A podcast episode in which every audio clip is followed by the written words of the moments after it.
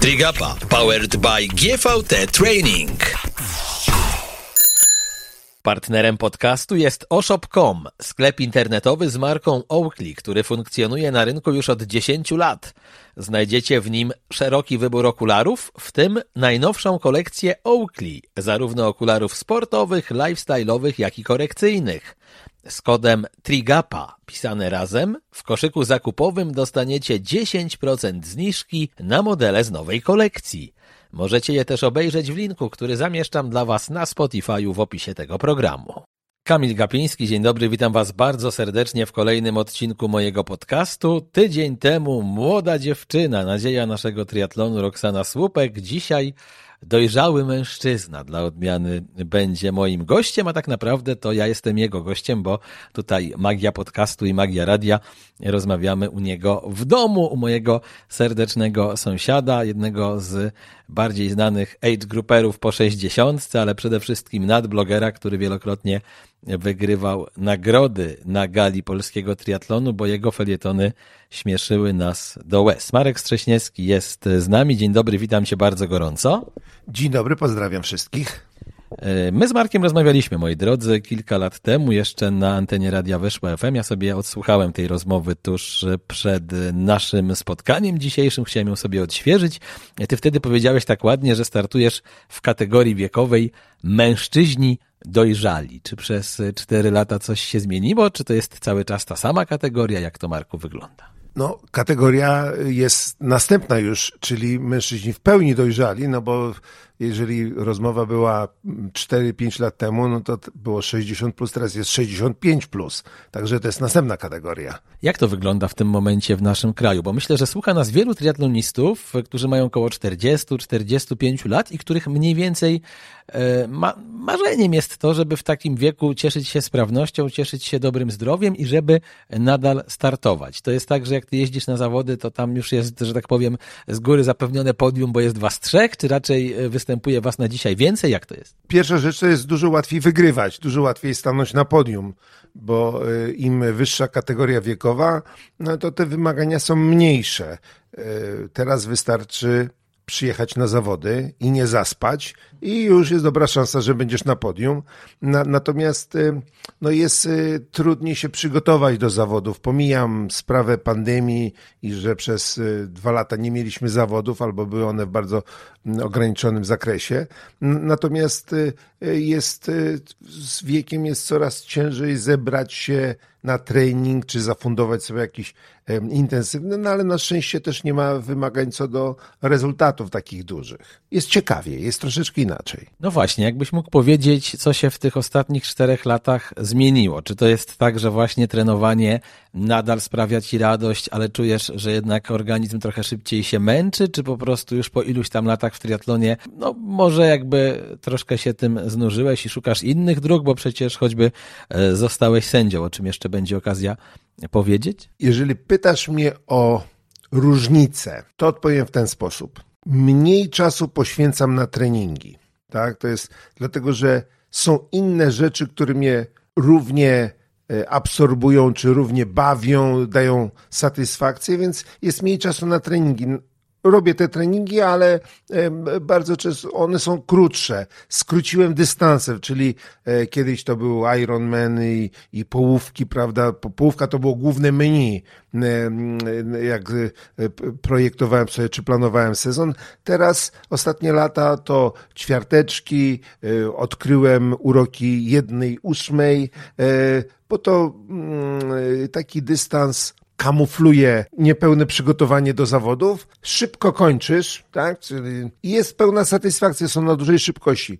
Mówiąc poważnie, doszedłem do wniosku, te wnioski są poparte literaturą, że z wiekiem masz e, wytrzymałość zostaje, natomiast masz problemy z siłą i z szybkością, więc moje treningi są teraz krótsze, bardziej intensywne i szukam takich krótszych właśnie dystansów, żeby utrzymać szybkość, prawda? Ta jedna ósma jest bardzo dobra. Jestem znużony treningami pod połówkę na przykład, prawda?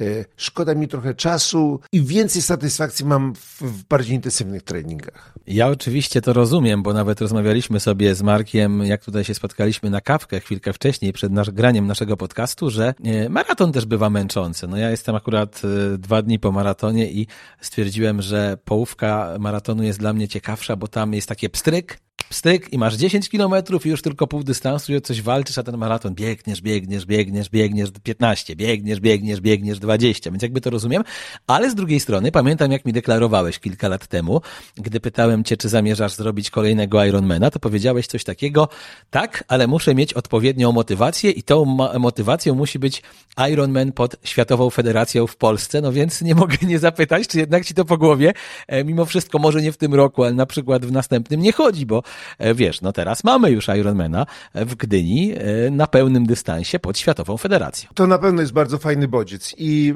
e, zresztą rozmawiałem z moim serdecznym przyjacielem Darkiem Stręziokiem, który w ubiegłym roku wystartował na pełnym dystansie, no i się dopytywał, kiedy ty, kiedy ty.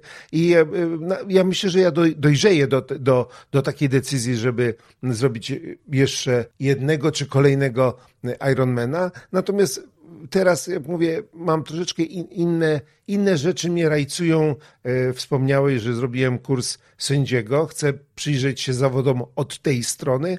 Myślę, że startowanie ponad 15 lat w triatlonach dało mi dużo doświadczenia na, na, na oglądanie zawodów z innej strony, czyli takich negatywnych aspektów, pozytywnych, jak pomagać zawodnikom, a z drugiej strony y, od y, trzech lat trenuję zawodniczkę, która też parę dni temu stanęła na podium Mistrzostw Polski została mistrzynią Polski w duatlonie. Dwa lata temu była wicemistrzynią w, w sprincie w Rawie Mazowieckiej. Planujemy kilka startów mm, w tym roku rangi mistrzowskiej. Wybiera się na Mistrzostwa Świata mm, i Europy do, do e, Rumunii. Mam dużo satysfakcji przekazując swoje doświadczenie właśnie młodej zawodniczce, która rozwija się i taki mam kontakt z triatlonem. Ta zawodniczka tytułem uzupełnienia nazywa się Marysia Matusik, właśnie została mistrzynią Polski w duatlonie, to o czym wspominał Marek.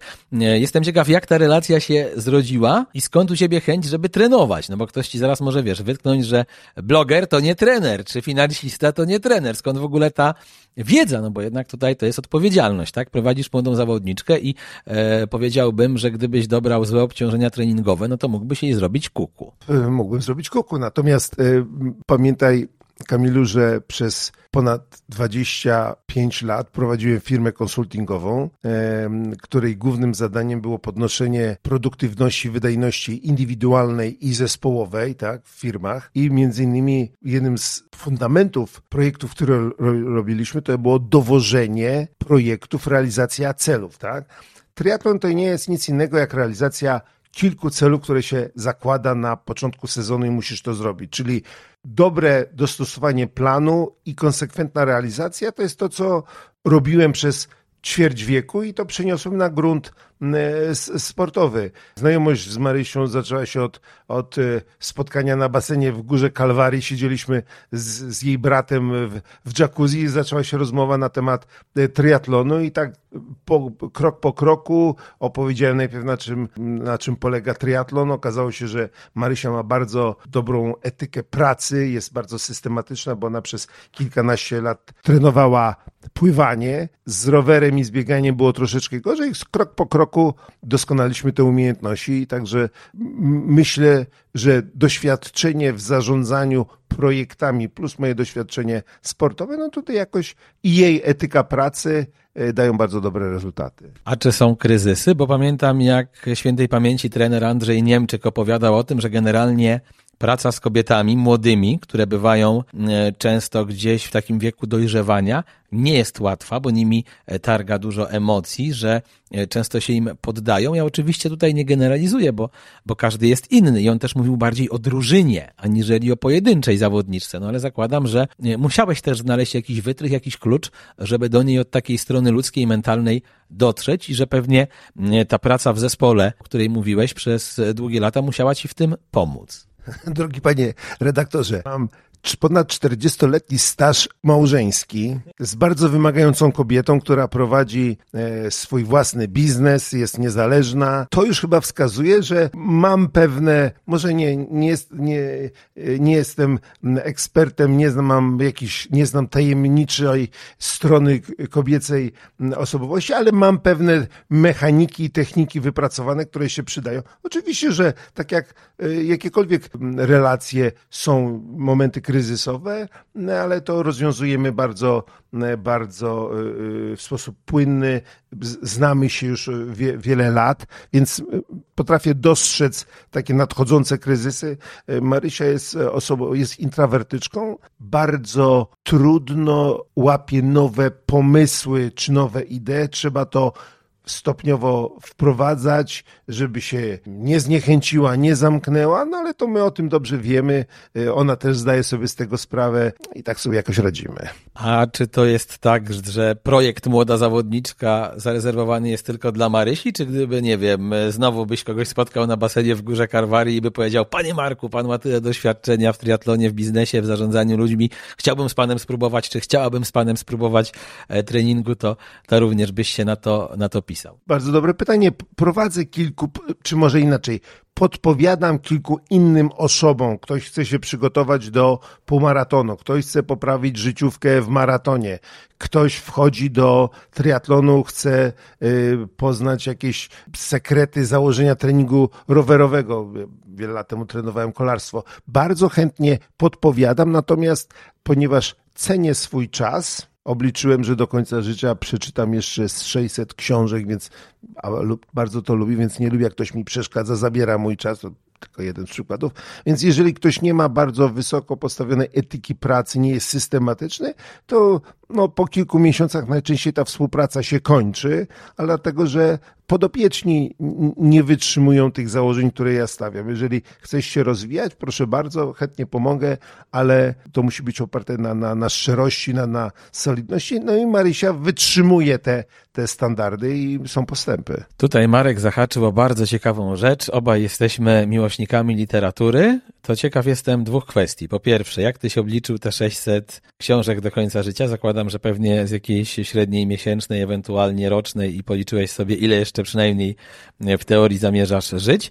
A po drugie, e, no są takie podcasty, które w ogóle zaczynają się, choćby Mała Wielka Firma Marka Jankowskiego, który bardzo po, po, e, polecam, bo to jest świetny facet i świetny podcast, e, który zaczyna, które zaczynają się od takiego zdania, co ostatnio czytałeś, to ja to może troszkę zmienię i zapytam, jaką literaturę, być może fachową, a być może taką mentalną czy psychologiczną poleciłbyś naszym słuchaczom, ludziom, którzy, którzy regularnie trenują, co według Ciebie mogłoby ich trening wzbogacić? No, teraz zaczynasz rozszerzać ramy e, tej rozmowy. Pierwsza odpowiedź, no bardzo dobrze wykoncyptowałeś. E, ja czytam około 30-35 30-35 książek rocznie. Czytam grube książki, czyli takie po 500, 600, 800 stron. Najczęściej są to jakieś monografie, bardzo dużo książek historycznych, tak? E, więc jeżeli to jest 30-30 parę książek rocznie, pomnóżmy to przez 20 parę lat, które mi zostało produktywny i masz 600, e, czy to będzie 650 czy 700, nie ma dużego znaczenia, to jest mniej więcej ten zakres, prawda? Co czytać? Ja obecnie czytam e, znakomitą monografię dotyczącą kampanii wschodnioindyjskiej, angielskiej, Ogólnie się mówi, że to Brytyjczycy zarządzali subkontynentem indyjskim, a tak naprawdę to Indie zostały podbite przez prywatną korporację w celach zarobkowych i dopiero y, kampania podarowała niejako e, tę e, część świata y, koronie brytyjskiej. Bardzo ciekawa historia, bo jeżeli teraz narzekamy na wszędobylskość Google'a, czy Amazona, czy Facebooka, to trzeba sobie przeczytać o tym, co się działo w XVII i XVIII wieku w Indiach. To dopiero zobaczycie, co korporacja potrafi zrobić. Czytam takie książki, dużo historycznych, biograficzne. Unikam beletrystyki, ponieważ wiele książek już przeczytałem w życiu. Studiowałem polonistykę, to polonistyka polega na czytaniu 1500 stron dziennie, żeby bardzo nisko oceniam jakość prozy teraz, te fiction, z którą mamy do czynienia, więc odpowiadając na twoje pytanie, monografie historyczne, biografie, to, to czytam. Ja muszę powiedzieć, że w jednym z podcastów usłyszałem, że bardzo ciekawa jest biografia syna Joe Bidena, syna, który przez lata zmagał się z uzależnieniem alkoholowym, ale też od heroiny. I niezależnie od tego, że jest tam pewien e, rodzaj, powiedziałbym, promocji i takiego wychwalania, jakiego mam wspaniałego ojca, no bo chyba tutaj e, dziwne by było, żeby tego nie było w takiej książce, to jest to rzeczywiście e, interesująca lektura człowieka, który się podnosi z upadku. Ja teraz nie przypomnę wam tytułu, ale myślę, że jak powiecie, że jak sobie wpiszecie książka syna prezydenta USA, to się szybko wyświetli. Z tych sportowych biografii na pewno Andre Agassi Open to jest piękna kariera, piękna droga na szczyt tenisa, którego nienawidził i do którego tata go nieco zmuszał. E, masz jeszcze jakieś takie właśnie autobiografie, czy takie historie, które inspirują? Ciekawa jest dosyć książka Phila Knighta, czyli e, założyciela Nike, która opisuje, jak ta mm, firma rosła, jaki był pomysł na Nike. Dobrze mi się czytało Netflix, to się nie może udać, no ale wiadomo, że tutaj e, czytając te wszystkie książki, to musisz brać taką poprawkę na to, że jest w nie wtłoczone trochę PR-u. Kamilu, tutaj jest właśnie, wychodzi nasza różnica pokoleniowa, bo ty wymieniasz książki aktualne. Ja mam bardzo dużą dozę sceptycyzmu odnosząc się do, do książek współczesnych. Czytam o rzeczach, które są dojrzałe tak jak wino. To znaczy, jeżeli biografia, to ludzi, którzy umarli 50 lat temu, ponieważ dopiero w takim okresie, po kilkudziesięciu latach, można napisać dobrą biografię. Na przykład biografia Churchilla, polskiej autorki Smolar, bardzo ciekawa, polecam. Mniej mnie interesują rzeczy współczesne. Jestem zwolennikiem francuskiej e, szkoły, która historycznej, która mówi o właśnie długofazowym podejściu do, do historii, liczonym w setkach lat, a nie w dziesiątkach. Bieżączka, te rzeczy, które się wydają aktualne, są dla mnie y, dużo mniejszej war wartości. One są zabarwione taką aktualnością, y, polityką i tak dalej. To, to mniej mnie interesuje. I nie ograniczałbym się jedynie do biografii sportowych. E, sport jest tylko jedną z dziedzin życia. Szukałbym biografii ludzi ciekawych, a niekoniecznie modnych. Absolutnie tak, tutaj pełna zgoda. E, do książek będziemy wracać oczywiście w moim podcaście, bo bardzo lubię ten temat poruszać. Też zdarza mi się teraz e, czytać jakieś książki z zakresu ekonomii czy historii. No myślę, że wielu z nas sięgnęło po e, książki takie, żeby trochę, e, powiedziałbym, zrozumieć bardziej geopolitykę obecnego świata i zależności, jakie w nim panują. I takie lektury teraz też są na czasie. Natomiast ja bym chciał porozmawiać z Markiem również o tym, że został sędzią. Kiedy otrzymał certyfikat sędziego, popełnił taki post na Facebooku. Teraz uwaga, będę to przytaczał. Entuzjaści nielegalnego draftingu, zwolennicy pływackich fal startów i pasjonaci skracania tras biegowych. Nadchodzi dla was czarna godzina. Jest nowy szeryf w mieście. W nadchodzącym sezonie jakiekolwiek próby łamania triatlonowych przepisów spotkają się z natychmiastową i bezpardonową akcją odwetową. Zamówiłem kilka tysięcy kart niebieskich, żółtych i czerwonych starczy dla wszystkich. Wymagam też, żeby od dziś zwracać się do mnie. Panie sędzio, nie Marku, Mareczku, panie prezesie, magistrze Strześniewski, jedyną akceptowalną formą jest Panie sędzio, no powiem szczerze, że mamy Szymona Marciniaka z naszego Płocka, który może e, sędziować finał Ligi Mistrzów, jest jednym z najlepszych piłkarskich sędziów, ale jak tak dalej pójdzie, to może być wcale nie najlepszym sędzią z Płocka, mój drogi Marku rozśmieszyłeś mnie moim własnym tekstem, już zapomniałem, bo to jest właśnie przywilej e, wieku, że szybko się zapomina, więc e, te teksty pojawiają się i są świeże. Tak, jak wcześniej już wspomniałem, e, uważam, że mam sporo doświadczenia jako zawodnik i wiem, co zawodnikom przeszkadza w czasie zawodów. Czasami są to rzeczy, które niekoniecznie są ujęte w przepisach, a mogą podchodzić pod niesportowe zachowanie na przykład. Wraz z rosnącą popularnością e, naszej dyscypliny sportu zauważyłem, że jest mniej e, życzliwości, mniej takiej chęci pomocy w czasie zawodów i chciałbym przez swoją pracę jako sędzia promować właśnie taką, taką życzliwość na trasie i eliminowanie na przykład wymijania z prawej strony na trasie rowerowej. No, za to się rzadko dostaje kartki czy ostrzeżenia, czy karne minuty, a to jest bardzo niebezpieczne i sporo tego widzę na trasach e, kolarskich. No tutaj ciekawą kwestię poruszyłeś, bo ja właśnie miałem ciebie spytać, jak ty oceniasz, jak patrzysz na środowisko triatlonowe przez pryzmat ostatniej dekady, być może e, nawet lat 15, co według ciebie zmieniło się tutaj na plus, jako człowiek, który na te zawody regularnie jeździ, zna też dużo osób ze środowiska, a co się wkurza? Co się zmieniło? No na pewno się zmienił profesjonalizm przygotowań, czyli profesjonalizm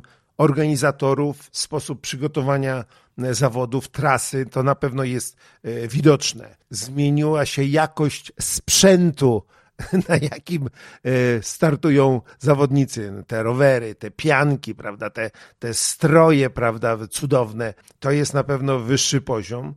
I to mm, zaliczam na plus. Jest oczywiście dużo więcej zawodów i organizatorzy też muszą troszeczkę walczyć jakością o startujących.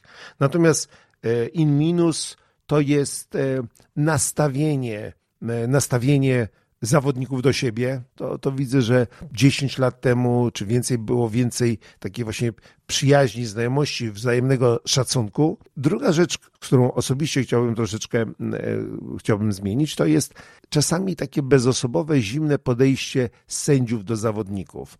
I e, pamiętam, że zrobiło na mnie wrażenie kilka razy e, na zawodach zagranicznych, ale też w Polsce tak, taka uprzejmość sędziego, który ci doradzi albo zwróci uwagę na pewne szczegóły, które mogą przeszkodzić potem w rywalizacji. Tego mi brakuje bo skoro 10 lat temu ktoś życzliwie zwrócił mi na pewien problem uwagę, a nie od razu instruował czy, czy pokrzykiwał, to widocznie było to ważne i, i było dla mnie cenne. Chciałbym również być źródłem takich przyjemnych doświadczeń dla młodych ludzi, którzy wchodzą, czy młodych zawodników, niekoniecznie wiekiem. Jak wyglądały same egzaminy na sędziego? Czy to było trudne, czy to było łatwe? Czy ty masz zamiar robić jakiś tam kolejny poziom, bo tam też możesz przecież być sędzią międzynarodowym? Czy w ogóle namawiasz do tego?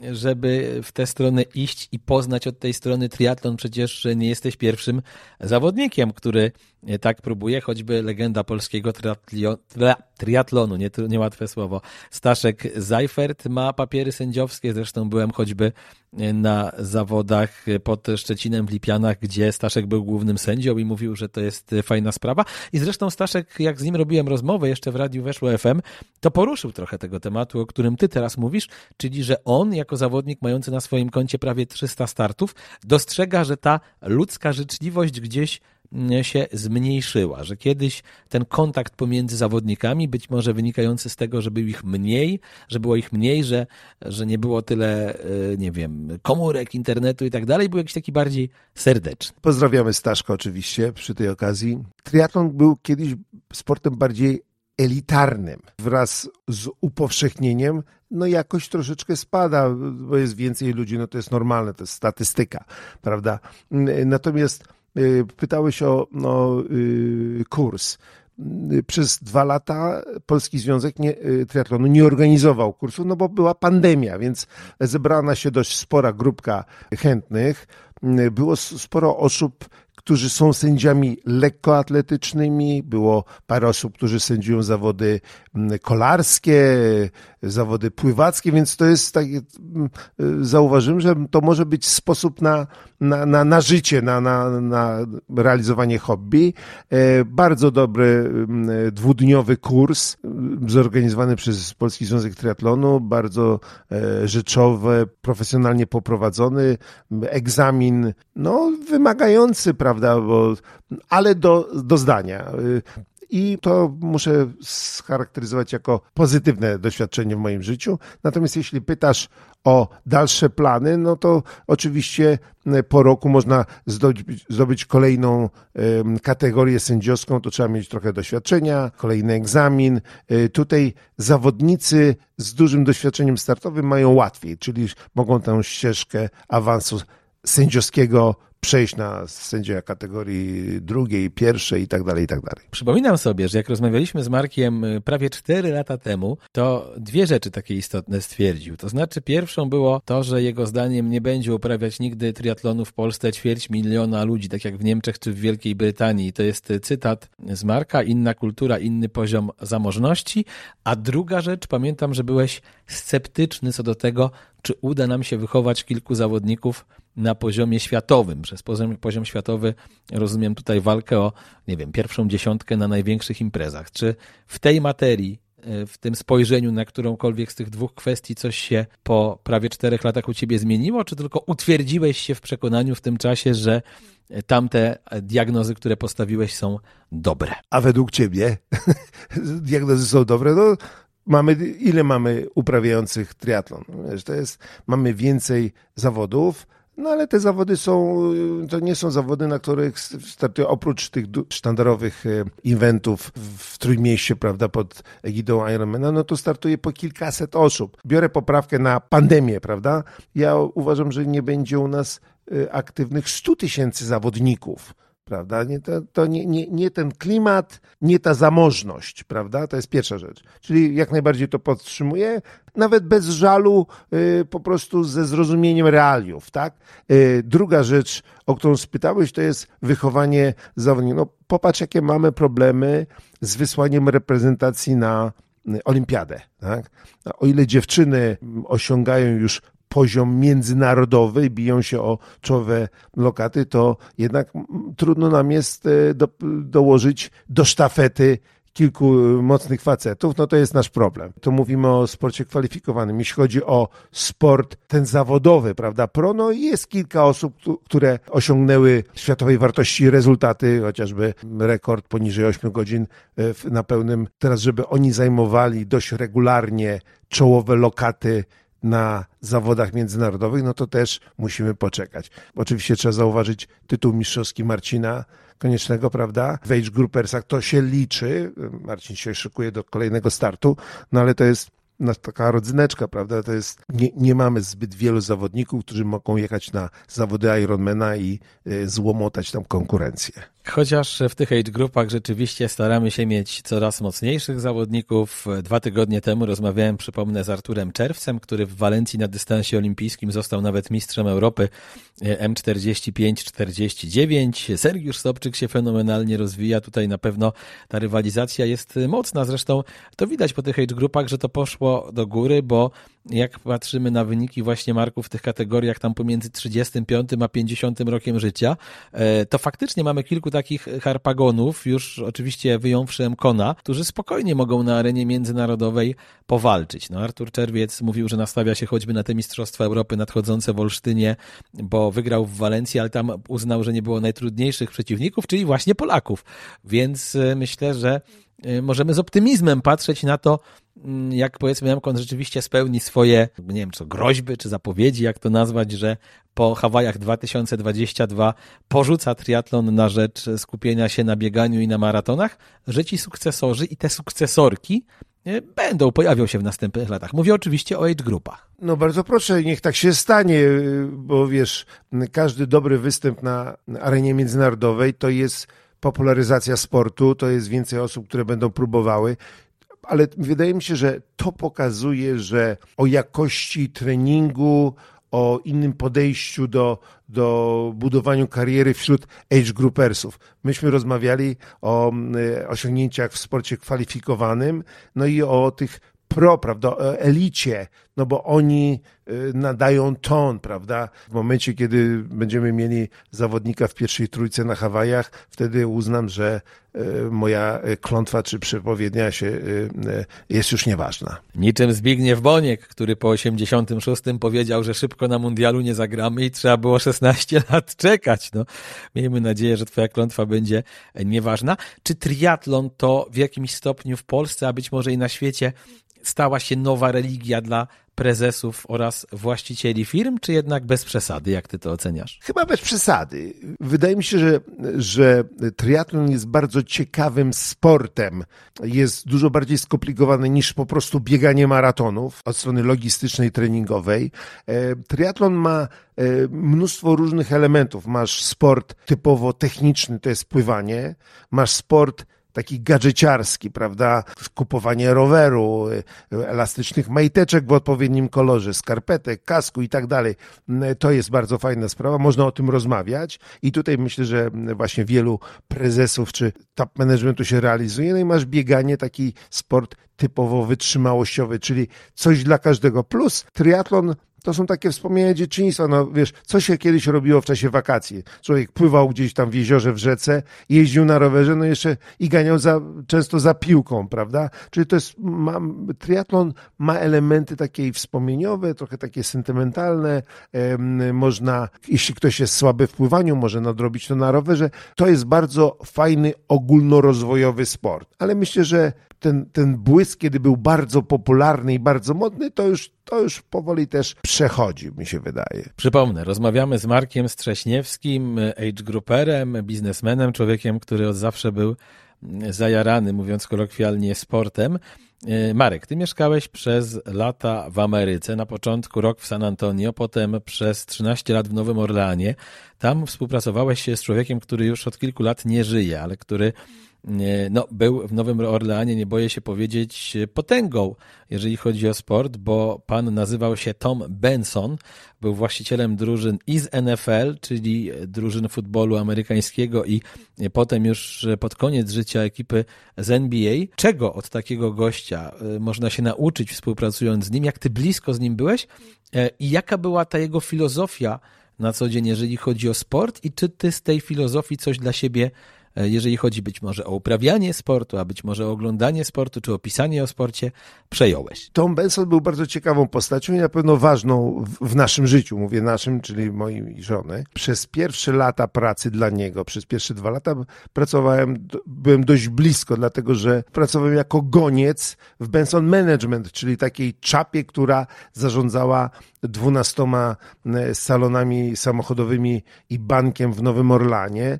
E, plus to był moment, kiedy on właśnie kupował drużynę świętych. Także ja można powiedzieć, że odegrałem kluczową rolę w nabyciu tej drużyny, ponieważ woziłem po mieście dokumenty, umowy podpisane od Bensona do firmy prawniczej, która obsługiwała tę transakcję, potem do urzędu burmistrza e, miasta, ponieważ miasto odegrało bardzo ważną rolę w ułożeniu tej transakcji. No, gdybym gdzieś się zgubił, czy zgubił tę umowę, to pewno były jakieś problemy. Natomiast Benson był księgowym, był bardzo dobrym biznesmenem, potrafił lewerować e, swoje, e, swoje zasoby, kupował jedno punkt dealerski, używał go jako zastawu do banku, kupował drugi, założył bank, prawda? I to bardzo dobrze mu się rozwijało. I podobne metody stosował w zarządzaniu zespołem świętych, klubem świętych. Święci przez pierwsze lata nie odgrywali dużej roli e, w NFL, natomiast mieli bardzo solidne podstawy finansowe.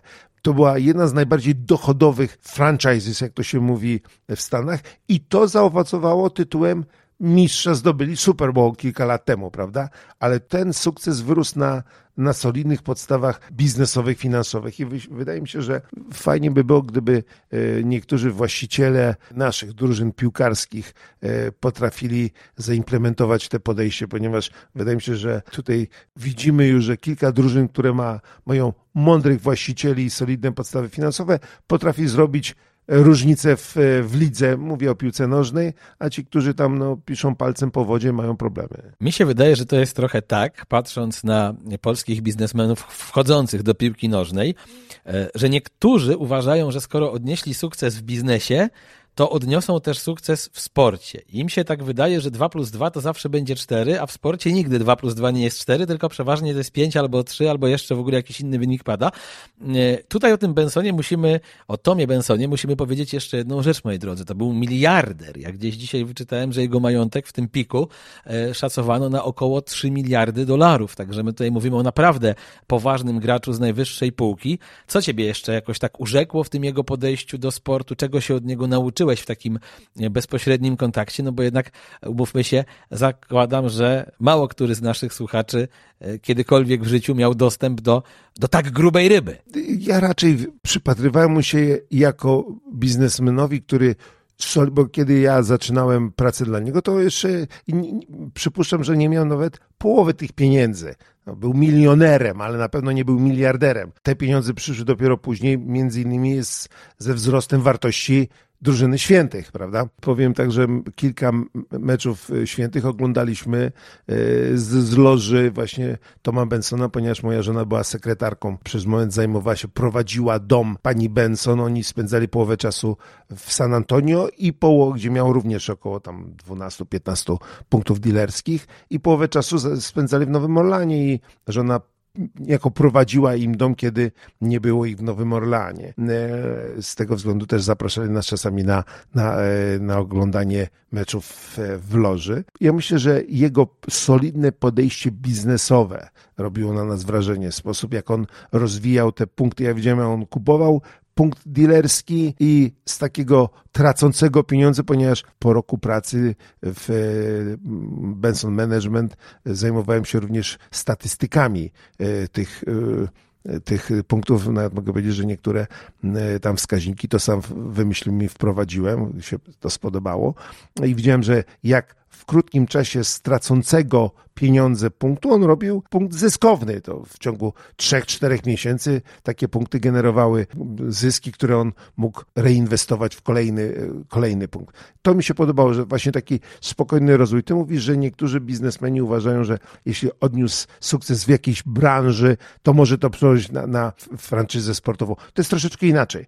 W biznesie możesz zarobić pieniądze, ponieważ miałeś dużo szczęścia. W odpowiednim momencie weszłeś na rynek nieruchomości i bardzo jest takie powiedzenie, że don't mistake bullish market for brains, czyli jeżeli zarobiłeś pieniądze, to może dlatego, że była koniunktura, a nie, że jesteś taki mądry. A mi się wydaje, że to jest problem z niektórymi e, polskimi biznesmenami, że ten sukces uważają, że e, zawdzięczają swojej inteligencji i wykształceniu, a nie szczęściu. I potem myślą, że to szczęście będzie im towarzyszyć, kiedy będą zarządzać klubem sportowym. No i okazuje się, że e, nie zawsze tak to się dzieje. Twój pobyt w Ameryce, to, że wyjechałeś wyjechałeś właściwie tuż przed rozpoczęciem stanu wojennego, tak naprawdę zbiegł się z powstaniem triatlonu. To znaczy ta dyscyplina była wtedy bardzo świeża, miała zaledwie kilka lat. Czy w tych latach 80. i 90., czy w San Antonio, czy w Nowym Orleanie było widać triatlonistów na ulicach, było widać ludzi, którzy biegali, którzy pływali, którzy jeździli na rowerze, czy oni tam raczej wtedy byli jak pierwsi chrześcijanie i pochowani byli gdzieś w sportowych katakumbach, jak to było? Czy ja opowiadałem o mojej przygodzie, jak się zaczął triatlon w San Antonio? Ty mówisz, że, y, że odsłuchałeś naszego wywiadu, nie? Chyba nie. No to mogę opowiedzieć. Słuchaj, więc tak, ja zetknąłem się z triatlonem no właśnie w Stanach, w Nowym Orlanie, to połowa lat 80. Pamiętam, że zobaczyłem na, na, na jednej z, z, ze stacji telewizyjnych, może było CBS, właśnie reportaż, krótki reportaż z zawodów na Hawajach. Ironman usłyszałem właśnie, że, że to jest coś takiego jak Ironman i że to składa się z trzech części i to jakieś potworne dystanse oni pokonali. Ponieważ ja miałem rower, żona mi kupiła kolażóweczkę fajną, bardzo aluminiową wtedy. Prawie całe życie jeździłem na rowerze i w niedzielę rano miałem taki przywilej, że żona zajmowała się naszym e, synkiem e, rano, a ja miałem prawo sobie właśnie zrobić taki trening. Jeździłem na, rowerze wokół jeziora Patchon I kiedy usłyszałem o tych zawodach Ironmana, jeździłem rowerem do takiego parku, Kenner, stawiałem e, rower e, przy ławkach i wskakiwałem do jeziora, przepłynąłem sobie tam 100-200 metrów, siadałem na rower i wracałem do domu na śniadanie. I to była taka namiastka tego triatlonu, o którym słyszałem w telewizji. Pewnego razu zatrzymał mnie strażnik, mówi, ale czemu ty tutaj pływasz, dlaczego się kopiesz? Ja mówię, a dlaczego nie? No jest okazja, jest gorąco, to jest taki triatlon. Nie mówi, chłopie, tam nie, nie pływaj, bo tam są aligatory. Ja mówię, no niemożliwe. No i pokazał mi, że faktycznie tam gdzieś pod brzegiem w, w siedział, takie oczy wyłupiaste miał. Ja mówię, ale to jest duży, mały? On mówi, no takie około trzech metrów. No i od tego czasu e, przestałem pływać e, w tym e, jeziorku, zostało mi tylko, został mi tylko rower. Więc odpowiadając na twoje na pytanie, nie było triatlonistów to teraz jak się jeździ, to widzisz na ulicach rowerzystów, którzy są na tych właśnie triatlonowych lemontkach leżą. E, wtedy to było naprawdę, mówię o połowie lat 80. czy końcu lat 80. To był też bardzo elitarny taki e, sport. A to akurat tę anegdotkę opowiedziałeś, natomiast ja myślałem, że bardziej o starcie będziesz mówił, ale też pamiętajmy o jednym. Ta nasza rozmowa jest sprzed czterech lat. Ja sam nie pamiętałem, o czym my żeśmy rozmawiali, więc niewątpliwie wiele osób słyszy ją teraz po raz pierwszy, także bez żadnego problemu. E, niesamowite w tym Nowym Orleanie, w którym ty mieszkałeś, jest to, jak ktoś sobie poczyta o historii e, tego miasta, które chyba było kupione za grube miliony dolarów od Francuzów, e, że to jest takie miasto, akurat o tym właśnie sobie czytałem ostatnio, niezależnie od naszego spotkania, że to jest takie bardzo europejskie miasto, miasto, w którym rządzi muzyka, rządzi blues, no i wiele osób uważa je za takie najbardziej wręcz europejskie z amerykańskich miast. Ja pamiętam, że ty mi powiedziałeś w trakcie naszej poprzedniej rozmowy, że jeżeli chcesz praktykować prawo w Nowym Orleanie, to w ogóle musisz inne studia skończyć, bo tam to wszystko wygląda e, inaczej. W Luizjanie obowiązuje, obowiązuje kodeks napoleoński, e, czyli musisz skończyć dwa rodzaje prawa anglosaskie i ten kodeks napoleoński, e, żeby pracować w Nowym Orlanie, czy w Luizjanie, mówiąc dokładniej. Są takie dwa miasta w, w Stanach, które są najmniej amerykańskie. To jest właśnie Nowy Orlean i San Francisco, prawda? E, jeśli ktoś e, pytał mnie, jak tam jest w Ameryce jak, i próbował ze mną dyskutować, ponieważ spędził tydzień w Nowym, e, w Nowym Jorku albo w Chicago, no to mówiłem mu, że no za bardzo znamy inne Stany Zjednoczone, prawda? To inne. Nowy Orleans jest bardzo ciekawy, tak jak powiedzieć, historia, historia jest bardzo burzliwa. Napoleon sprzedał sprzedał Luizjanę Amerykanom, bo potrzebował pieniądze na, na, e, na broń, proch i siano dla koni, ponieważ no, chciał zawojować Europę. Wiemy, jak to się skończyło dla niego, no to jest, warto poczytać o tym. Zdecydowanie tak. My wracamy na stary kontynent, wracamy do naszych trzech ulubionych sportów. Kolarstwo to jest dla ciebie ta dyscyplina numer jeden, bo ty jako młody chłopak jeździłeś w Płocku, w Mazowi, ale też bardzo lubisz pisać o kolarstwie na Facebooku, takie lekko żartobliwe felietony o poszczególnych wyścigach. Teraz jesteśmy w trakcie tak naprawdę tych największych monumentów. Przez chwilę niesamowite wyścigi wróciły. Też przypomnijmy, że triumf niedawno Michała Kwiatkowskiego, który o sobie przypomniał w jednym z jednodniowych wyścigów. Jak ty na ten sport patrzysz? Uwielbiam jazdę na rowerze. Szczególnie maj, czerwiec, zanim się zaczną te upały, no to ba bardzo to lubię, bardzo to lubię. Moim odkryciem ostatnich lat jest rower gravelowy. Jak y, wiesz, spędzam letnie miesiące, czy od, od maja do października mieszkam na Suwalszyźnie. Y, tam jest mnóstwo wspaniałych takich szutrów po górkach. No to się jeździ cudownie na takim gravelku, bo to jest sylwetka jak na szosówce. Rower ma parametry jak szosówka i mm, jeździsz gdzie chcesz. Moją najmocniejszą dyscypliną stało się bieganie. No, to jest taki, bym powiedział, mm, mocno wytrzymałościowy sport, siłowy nawet. Tu mi dobrze wychodzi, natomiast e, rower jest naj, najbliższy mojemu sercu. Niedługo zacznie się Giro. Będę pisał na Facebooku krótkie sprawozdania z poszczególnych etapów. Zachęcam, e, jeśli ktoś e, ma ochotę, ma czas, ponieważ to przybliżam troszeczkę życie peletonu, to co się dzieje. Nie potrzeba siedzieć 6 godzin przed telewizorem, żeby wiedzieć, co się wydarzyło na kolejnym etapie, poznać faworytów, jakim się tam dzieje, jakie mają szanse na zwycięstwo. A ty jesteś w stanie, to a propos tego zarządzania czasem, o którym wcześniej mówiłeś, faktycznie wytrzymać cały etap i naprawdę cię interesuje całe 6 godzin jazdy, no bo jednak, umówmy się, tam bywają momenty lepsze i gorsze, nawet jeżeli tacy super sprawozdawcy jak Tomasz Jaroński, czy Adam Probosz, czy Darek Baranowski, a wcześniej Krzysztof Wyżykowski komentują, no to jednak bywają tam momenty po prostu nudne. A drugie pytanie, które chcę zadać, to interesuje mnie, co właściwie ci daje pisanie. Czy to jest coś takiego, że wyrzucasz z siebie coś, co w tobie gdzieś tam głęboko siedzi, czy jest to bardziej taki trening operowania słowem, na jakiej ty zasadzie odkryłeś, że lubisz pisać? O Boże, jakie ty masz złożone pytania, wiesz, to jest od kolarstwa i zarządzaniu, zarządzania czasem po pisanie, wiesz, to, to jest w jednym pytaniu to umieszczasz. Nie, nie oglądam całych y, etapów, oglądam całe wyścigi, czyli to, co jest pokazywane w Eurosporcie, na przykład, jeżeli to są jednodniówki, prawda? No bo to jest ważne. Cały, cały wyścig jest ważny. Uwielbiam te, te, te, te klasyki wiosenne. Natomiast jeśli chodzi o, o etapy czy Tour de France, czy Giro, no to oglądam, y, czy Vuelty, bo też y, y, to jest bardzo interesujący wyścig, oglądam te kluczowe momenty, czyli jeżeli to jest górski etap, no to oglądam, kiedy się zaczynają górki, tak, no bo to jest, lubię oglądać jak oni walczą na tych podjazdach, jak się zmienia czołówka, jak niektórzy słabną, niektórzy e, odzyskują siły, tak jak ty dwa dni temu na, na maratonie łapiesz drugi oddech, zaczynasz coraz szybciej, szybciej biec, prawda? To jest bardzo interesujące. To oglądam, no i oglądam te, prawda, ostatnie kilometry. Nawet Eurosport nie pokazuje całego wyścigu, przeważnie jest to druga połowa. Wiem, wiem co jest interesujące, wiem co oglądać. Nie siedzę całymi dniami dniami przed telewizorem. Często oglądam skróty, tak? No ale oglądam to dość systematycznie. Maj zaczyna być trudnym okresem, bo jest coraz więcej e, roboty. Mam małe gospodarstwo takie e, rolno-leśne, jest sporo, sporo roboty, więc nie mam czasu na oglądanie od deski do deski. Natomiast e, jeśli pytasz o dlaczego piszę, no bym odpowiedział, bo potrafię.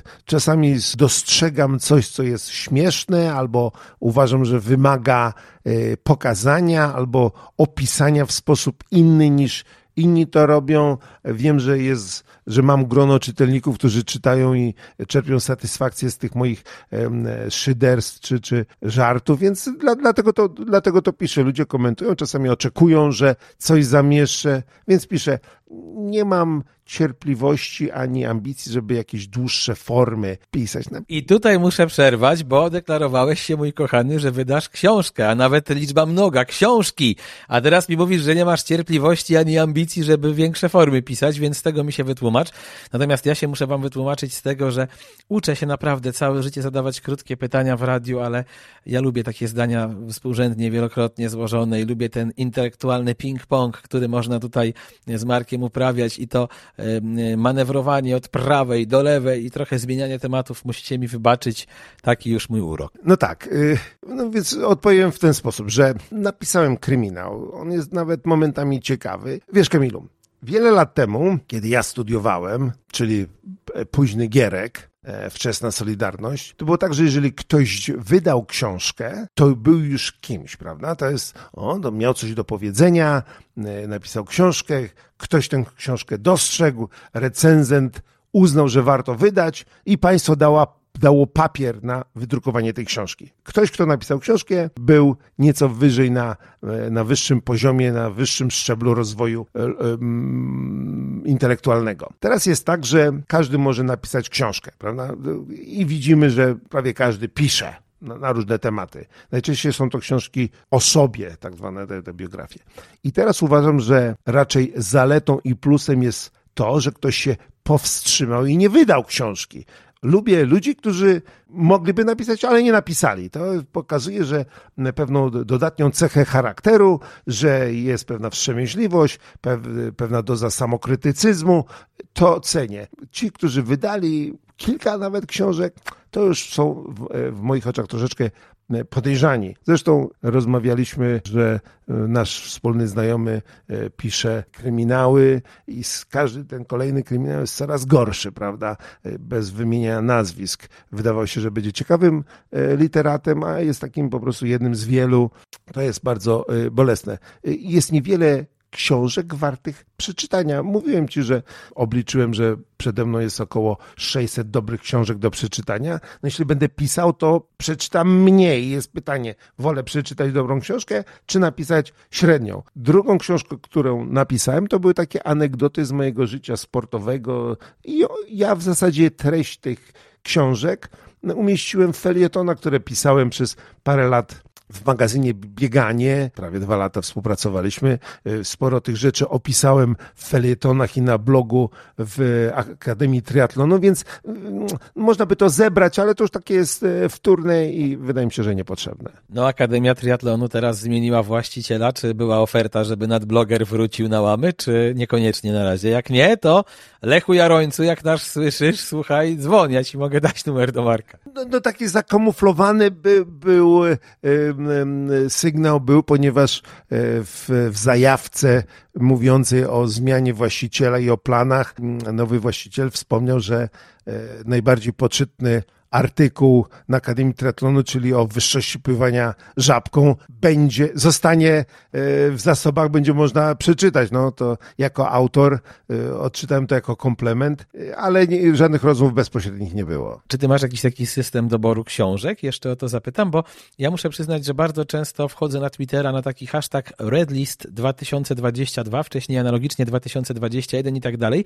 Raczej się staram nie mam tam kilku takich ludzi, których cenię, jeżeli chodzi o książki, czy tłumaczy, czy historyków i e, sprawdzam zawsze sobie to, co oni polecają. Zawsze każdą książkę googluję, zanim kupię, bo nie ma dla mnie nic bardziej bolesnego niż kupić książkę, która się potem okaże kiepska i w ogóle e, uznaję, że ja cały ten proces wtedy spartoliłem wyszukiwania książki. Raczej się staram nie sugerować portalami typu lubimy czytać, bo jeżeli tam, nie wiem, książki Remigiusza Mroza, Mroza, Mroza jak on tam się nazywa, mają 8 na 10, no to jest dla mnie szczerze mówiąc, średnio wiarygodny. Jak to jest u ciebie? Wiesz, u mnie to jest troszeczkę tak jak mm, e, e, eksploracja w, w internecie. Czyli szukasz jakiegoś hasła, to hasło prowadzi cię do innego linku, to cię prowadzi do innego, czytasz, to jest kiepskie, ale to jest fajne, znowuż coś tam znajdujesz. Ja potrafię e, tak e, zgłębiając jakiś temat, zatopić się w tych linkach i połączeniach. Jest podobnie z książkami. Czytam interesującą książkę na przykład o niewolnictwie, tam są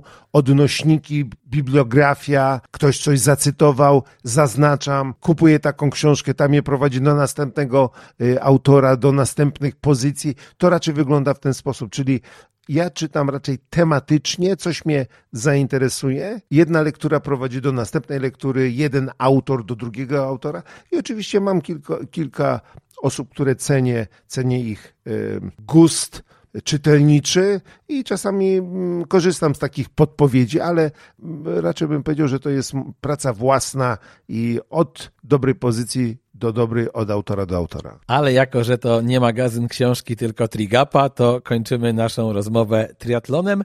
Marek, ci współcześni, piękni 40-50-letni, twoim zdaniem ilu z nich będzie uprawiać triatlon, będąc gentlemanem w twoim wieku, czyli po 60. To są, jak patrzysz na nich, jak znasz takich ludzi właśnie pomiędzy 40 a 50 rokiem życia, to wydaje ci się, że to są ludzie, którzy przy tej dyscyplinie, być może już nie w formie Ironmanów czy połówek, ale właśnie tych krótszych dystansów wzorem ciebie pozostaną, czy raczej w większości przepowiadasz tak zwane sportowe wypalenie, ewentualnie pójście drogą Mkona, czyli tam próbę wystartowania na jakichś mistrzostwach świata i potem zawieszenie na kołku tych kół kolarskich, czy tam co tam się na tym kołku nie zawiesza? Cieka, ciekawe pytanie. Nie, nie prowadziłem żadnych badań, ale tak jak Ci mówiłem, prowadziłem firmę konsultingową, statystyka i dobre posługiwanie się statystyką to jest podstawa.